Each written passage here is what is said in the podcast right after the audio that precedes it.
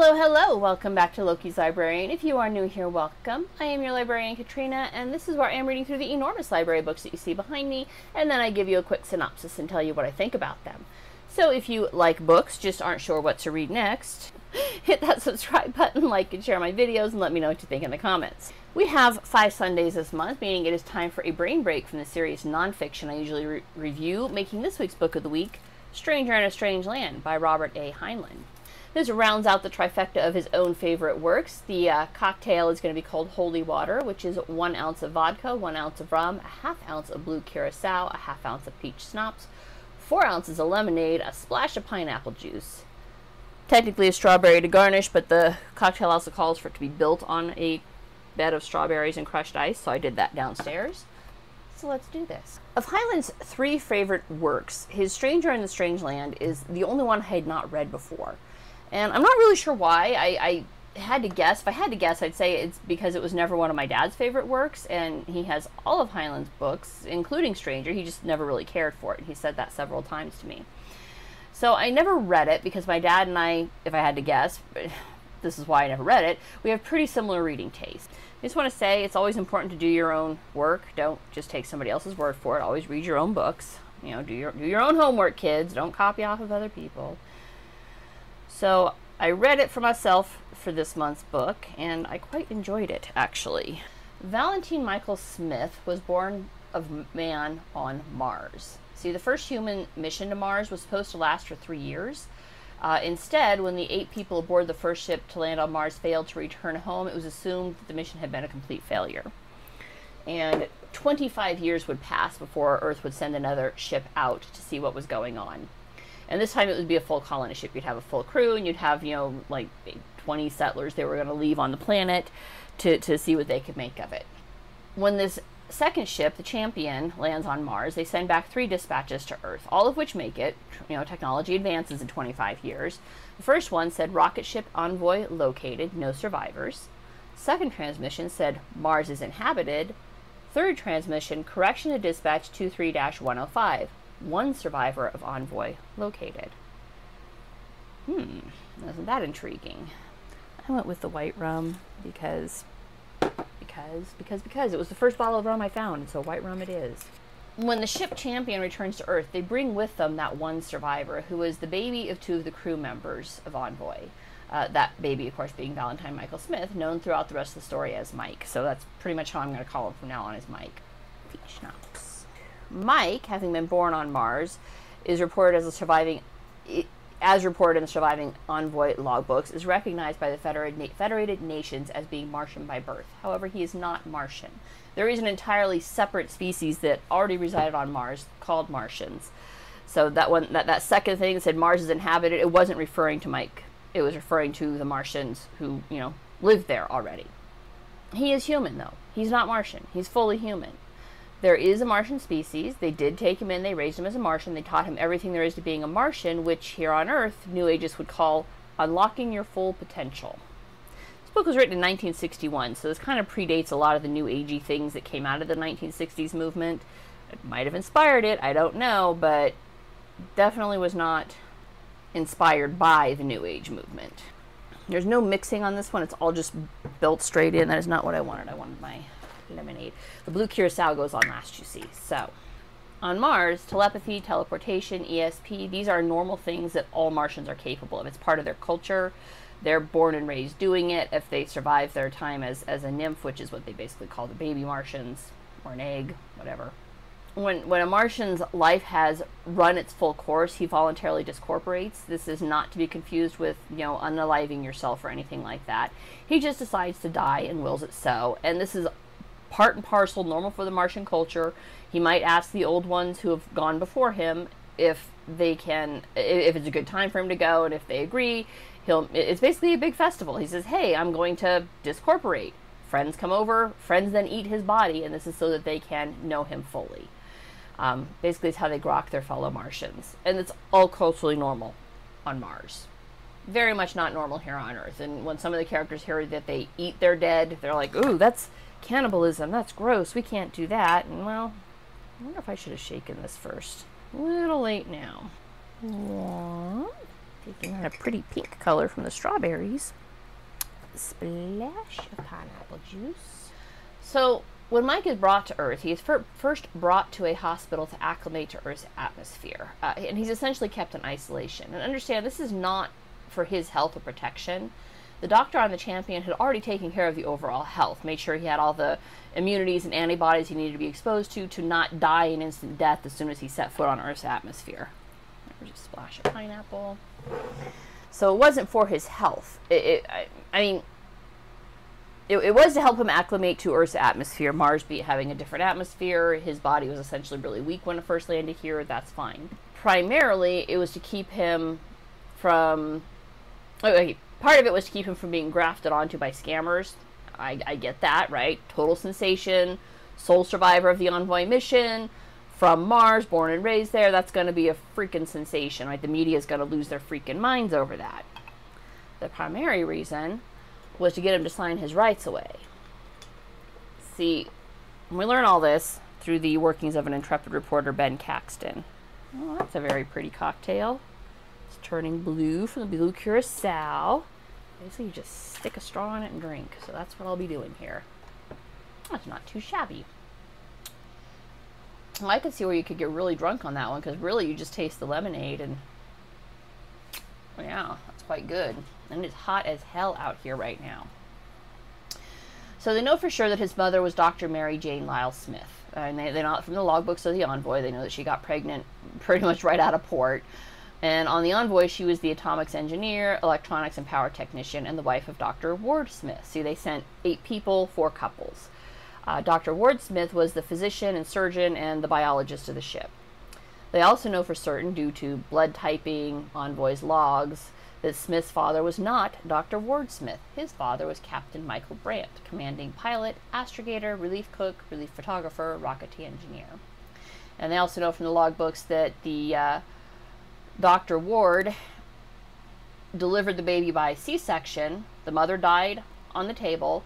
He then slit Dr. Brandt's throat before slitting his own throat. So Ward knew what was going on and was like, damn, dude. Brandt, having wanted to go very badly, he essentially arranged his own marriage of convenience with somebody who was nine years his senior and a spinster who also wanted to go. So I don't think she was really a factor, but Ward Smith took it kind of personal like that his wife slept with the captain. So the baby is the sole survivor of the mission. But wait, there is so much more to this tale. You see, Mike, as the child of Mary Smith, is set to inherit all of the royalties and benefits of her patent, which she owned the sole rights to prior to her demise on the Lyle Drive, which is how ships achieve interplanetary travel. So you can imagine how immensely wealthy that would have made her and any descendants of hers.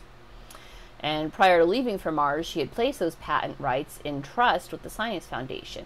Uh, in trust, not in a 401, not in a 401 or 4 shit 501c3. Excuse me, not in a 501c3, which would be a not-for-profit, to which she might not be entitled to anything. But as an, uh, with it being placed in trust, she's entitled to all the royalties accrued therein. So are her descendants. So, with an aggregate interest over 25 years, Mike lands on Earth the inheritor to a multi hundred million dollar fortune even though he is technically a bastard, having been born from adultery, none of the jurisdictions on earth in which the three parents, uh, Ward, Mary, or Michael Brandt, lived acknowledged such illegitimacy. Mike was born in wedlock. Doesn't matter who the parents were, are. He is legal heir to the estate of not just Mary Smith. He inherits Ward Smith's estate, being born to that marriage, and Captain Brandt's estate, being of Brandt's actual bloodline. And the entire crew had signed a gentleman adventurers agreement, making them all heirs to each other's estates. So if you know one person died on the mission, the other seven would inherit the entire estate. With the whole crew dead and no other surviving heirs on Earth, Mike lands on Earth, never having to work ever. This is not necessarily a good thing, incidentally. But it is what it is, right? It's not his fault that this is what he landed into. And because of Federation law, which had determined that if a person is actually living on a planet, maintaining occupation of said planet, the planet belongs to him. I mean, never mind it was already inhabited by Martians. From the Federation's perspective, Mike, having been born and raised on Mars and being the sole human survivor by Federation law, owns Mars, which means those 25 colonists they just left on the planet got no stake in the game. They're going to get nothing for the time they spend on Mars. So, part of what they wanted him to sign away was the right to colonize so that these other people could get their colony set. This will grab many readers as kind of a what the fuck moment, like, oh, we're going to steal America from the Native Americans. Of course, we'd steal an entire planet from the new Martians, or Native Martians. Don't worry, this gets covered. Now, we learn all of the above when Jillian, Jill, who is a nurse at the hospital and on the special floor where Mike is being treated, has dinner with her sometimes boyfriend, that aforementioned intrepid reporter Ben Caxton. The Secretary General of the Federated Nations has put out word that no women are to see the men from Mars. I think the thought was that having never seen a woman, he would go like sex crazy as soon as he saw one. Jill decided this was an utterly ridiculous prohibition. She was a registered nurse, this was her floor and her ward, so she sneaks into Mike's room. And then kind of does something that's entirely innocent. She, she didn't know what the cultural implications of this would be for Mike, but none of the Secretary General's staff thought of this, and this kind of sets the course for the rest of Mike's life. She offers him a glass of water. And when at first he's not sure if he should accept, she makes the assumption that he thinks it might be toxic, like she's maybe trying to poison him. So she takes a sip first to show that it's not toxic. Uh, he then takes a drink, which makes them water brothers. And on Mars, this is a big thing. Right? It means essentially that they are family. Unlike on Earth, where sometimes the biggest backstabbers are your own closest kin, on Mars, it is literally impossible to betray your family. That whole telepathy thing, it's awfully hard to betray someone who can read your mind. And who, in the betrayal, it's like cutting your own heart out. It just doesn't happen on Mars. Um, but Smith has a pretty good instincts, and, and, and he knows who he can trust. It's, it's part of that telepathy. It's not that he can necessarily read her mind right off the bat because they don't really have a shared language. I mean, he understands some English it's the Martian that really makes telepathy possible. He kind of tr- he, he, he trusts her kind of implicitly, not just from the water sharing, but because he senses she's a good person who doesn't mean him any harm. But when Secretary General Joe Douglas shows up to have him sign some documents, which he can't even read, can't understand, doesn't would, wouldn't grok what the heck they said anyways, he tries to force the issue. Well, Mike, having grown up on Mars, is able to put himself into a very deep trance, the type of trance where the machines at the hospital actually thinks he's dead. So he just goes into that pretty much whenever he sees the Secretary General. I get it, dude. I do the same thing when I see government agents. From there, some government fuckery goes on, pretty much at the behest of Douglas's wife, the woman behind the throne, who wants Douglas to get control of Smith's incredibly vast fortune. Mostly, they try to pass off a fake man from Mars in the media so that they can work on Smiths on their own time. And that plan goes completely awry when intrepid reporter Ben Caxton goes missing, and Jill becomes worried enough that she stumbles upon the room in the hospital they had moved Mike to while perpetrating their fraud and smuggles him out. Needing a place to hide, she takes him to Ben's pad, and while there, the Secretary General's henchmen locate them and frighten Jill so badly that Mike makes them disappear. Like, literally, disappear. It's not like he just moved them to the street. They vanish and are never seen again. And, and, they are dead. And while that's hinted at, it becomes explicitly clear later in the book. Jill freaks out of what she's just seen because how often do you see two grown ass, you know, six four, you know, six foot tall, 200 pound men just vanish? All right. And it's not a sleight of hand. They're just genuinely gone her reaction causes Mike to break down because he thinks he's done something wrong or he, he knows he's done something wrong. He groks it from her reaction, and so he goes into his trance. And Jill doesn't want to just leave him behind because she's a good person and she's now known to be complicit in his disappearance. She shoves his body into a into a trunk like a suitcase and takes him to where Ben told her to go in the case of his own disappearance, which is to doctor and legal scholar Jubal Harshaw.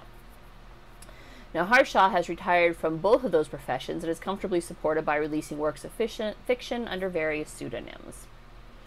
But Jill presents him with the man from Mars and tells of Ben's disappearance, and Harshaw becomes intrigued enough to offer them sanctuary at his residence. And while there, engages in many philosophical discussions with Mike so that Mike comes to see him as kind of a father figure and as the only person who groks it in English. Everyone else has to learn Martian to truly grok the meaning of life, but not Harshaw. And Harshaw is basically determined to stay out of it all until the government sends their goon squad to break down his door and take Mike by force, at which point Harshaw engineers a dog and pony show designed to get everyone to leave Mike alone. Um, and it's during this point, instead of saying he's the sole owner of the planet of Mars, he says he's been sent to Earth as a representative of Mars, as kind of an, an uh, amb- ambassadorial thing. Is that a word? You know, what it is now.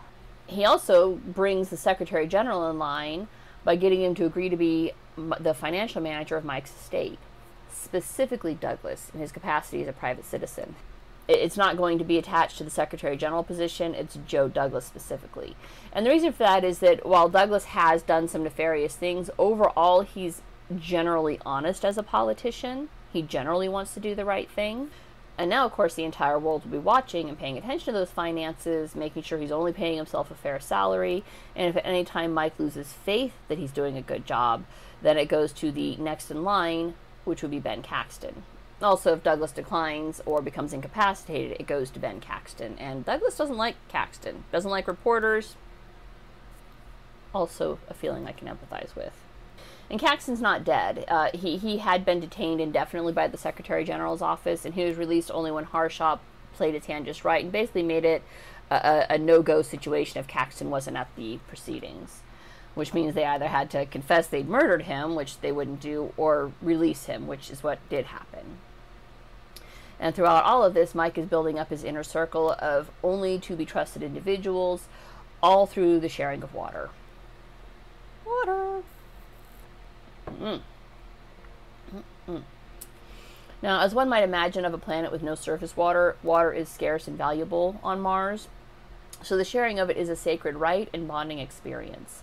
And during this time, Harshaw and eventually everyone else that Mike bonds to comes to understand that this is like a lifelong commitment, one that Mike will never betray because he is literally incapable of betraying it. And Harshaw and several others get a chance to observe Mike's ability to disappear anyone or anything at any time that he views as a threat.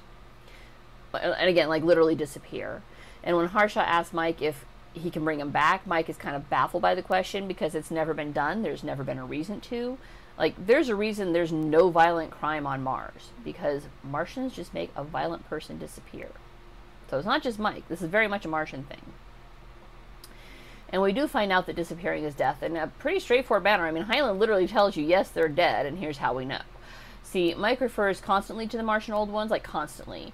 And throughout reading the book, you come to realize that the old ones are ones who have discorporated, and they're basically.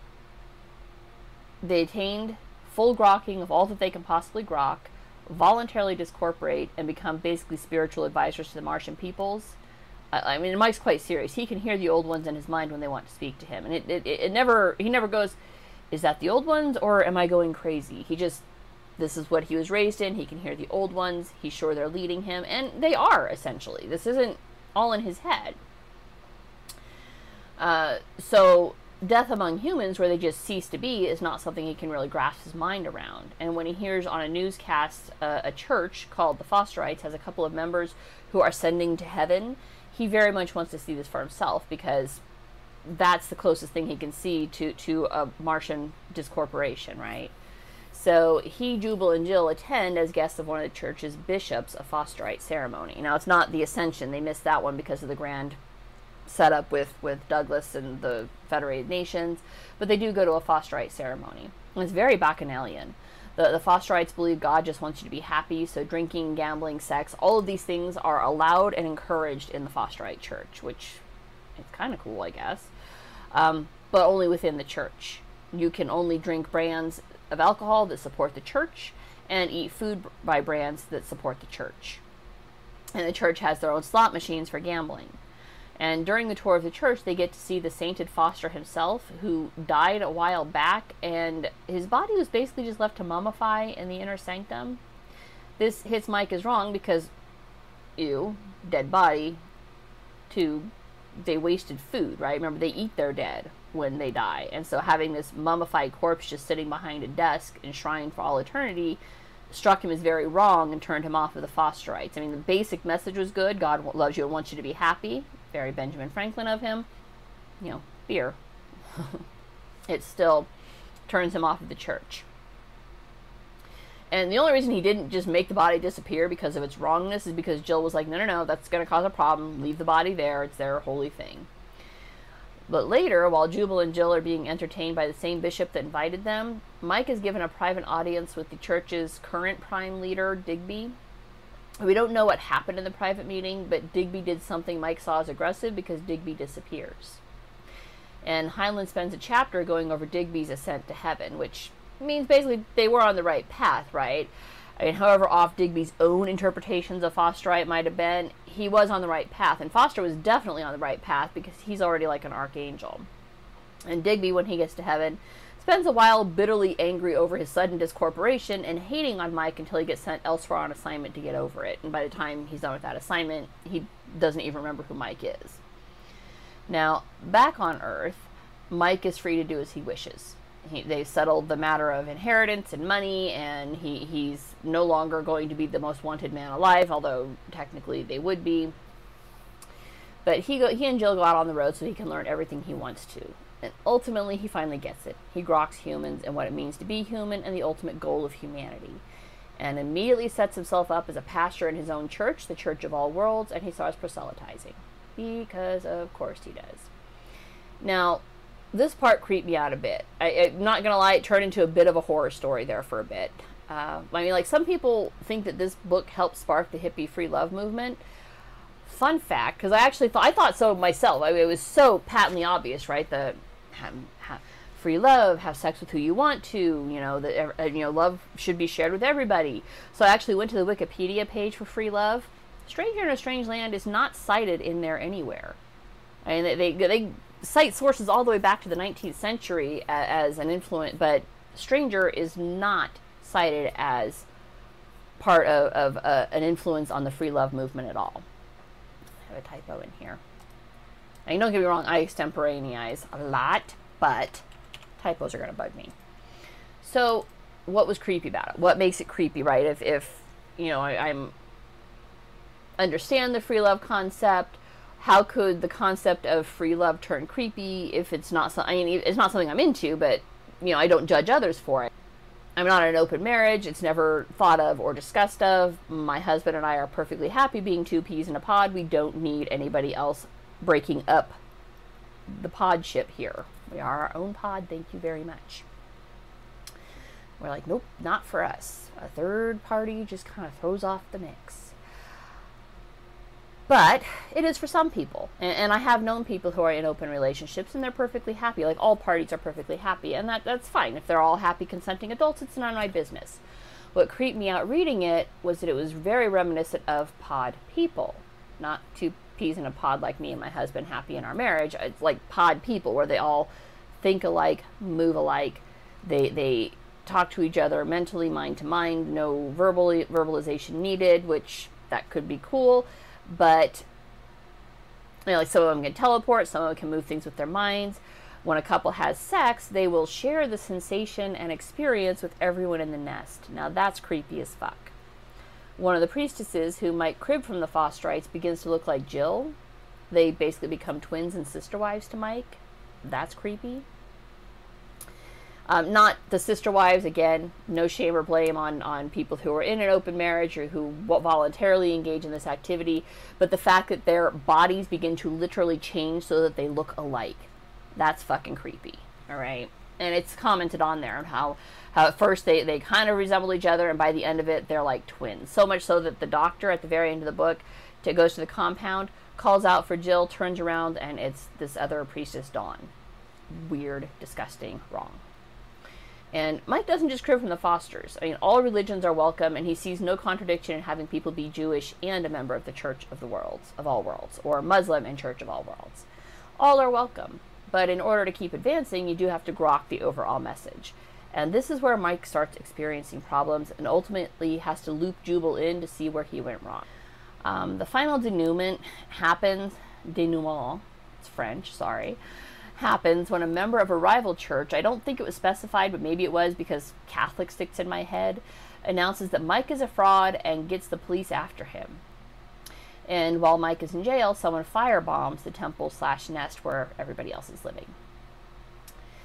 Now, no one is hurt. All party members make it out, out just fine, and they go to their retreat location, their, their bug out location, which happens to be a five star hotel that the church owns through many shell corporations, so it's not immediately obvious where he goes. And Mike makes a rather dramatic escape from jail by making all the bars in the jail disappear. Uh, not just from his cell, like all the bars vanish, so that all prisoners are suddenly freed, except for Mike knows in that Martian way of knowing uh, that some of them are completely broken inside and inherently dangerous. So those he just disappears. He doesn't say what happens to those who are bad people who he disappears. So I don't know if they actually do go to hell. That isn't covered in the book. Then Mike himself retreats to the nest hiding spot and waits for Jubal to show up. And in private conversation, Mike discloses to Jubal that he realized unexpectedly that he had been an inadvertent spy for Mars, which I actually kind of suspected all along. There must have been some kind of foreshadowing that my subconscious picked up on that it wasn't ever explicitly stated, but I suspected he was a spy for Mars. May, or maybe it was just the logic of it, right? If they could communicate telepathically, then they would have no earthly reason to send anybody other than someone who could survive on Earth, like a man born of man who happened to be raised Martian. That's what I would do, right? I can send him in and be a spy. Essentially, the Martians, having decided they learned all they could from Mike about what humanity was like, severed the connection and he felt it go. And then he realized what had happened and advised Jubal that Mars might just decide to blow up Earth, or they might decide to conquer Earth culturally by making humans over into their image, which in effect is exactly what Mike had been doing. And once Mike made that connection, he determined that's no longer what needs to be done. You can't you can't force the connection, which is kind of where he was going. Not not that he believes in force, he doesn't. It's just it, it, he was trying to speed the process along, and it really can't be sped up. I mean, what needs to be done is his core message, and it, it's the temple greeting he'd been instilling in all of his followers: "Thou art God," and that needs to be fully grokked by everyone. And he thinks that Martian is the best language to grok it in, but then again, it's his native language. And the professor, who doesn't speak any Martian, groks it immediately, fully, to the core. Thou art God. It simply means this, and this is a direct quote from the book. It's not a message of cheer and hope, Jubal, it's a defiance and an unafraid, unabashed assumption of personal responsibility. Uh, Mike then goes on to say, quote, But I rarely put it over. A very few, just these few here with us, our brothers, understood me and accepted the bitter along with the sweet, stood up and drank it, grokked it. The others, hundreds and thousands of others, either insisted on treating it as a prize without a contest, a conversion, or ignored it. No matter what I said, they insisted on thinking of God as something outside of themselves, something that yearns to take every indolent moron to his breast and comfort him. The notion that the effort has to be their own and that the trouble they are in is all their own doing is one that they can't or won't entertain. End quote. So, some people in reading this book get caught up on the multi partner sex orgies that are hinted at, or the utopian possibility of perfect communism that could be achieved if we were all telepathically linked and able to share as a nest shares. But what Heinlein, through Mike, was saying is that none of this is possible as long as you continue to blame your life on others. And therein lies Heinlein's trifecta. So, I remember he said these were his three favorite books because they were all about personal responsibility. Moon is a harsh mistress. Don't rely on the government to administer your life. Be responsible for your own life. Starship Troopers. Don't rely on the military to protect your life. Although military is a damn good way to learn self responsibility. Stranger in a Strange Land. Don't depend on religion to defend your soul. It's a starting place, but ultimately you are responsible for how your soul decays. All three are about personal responsibility. Ultimately, you are in charge of your own destiny thou art God. And that's it for this week. Uh, if you like what you saw, don't forget to subscribe. I'm not going to tell you how the book ultimately ends because you really should read it for yourself.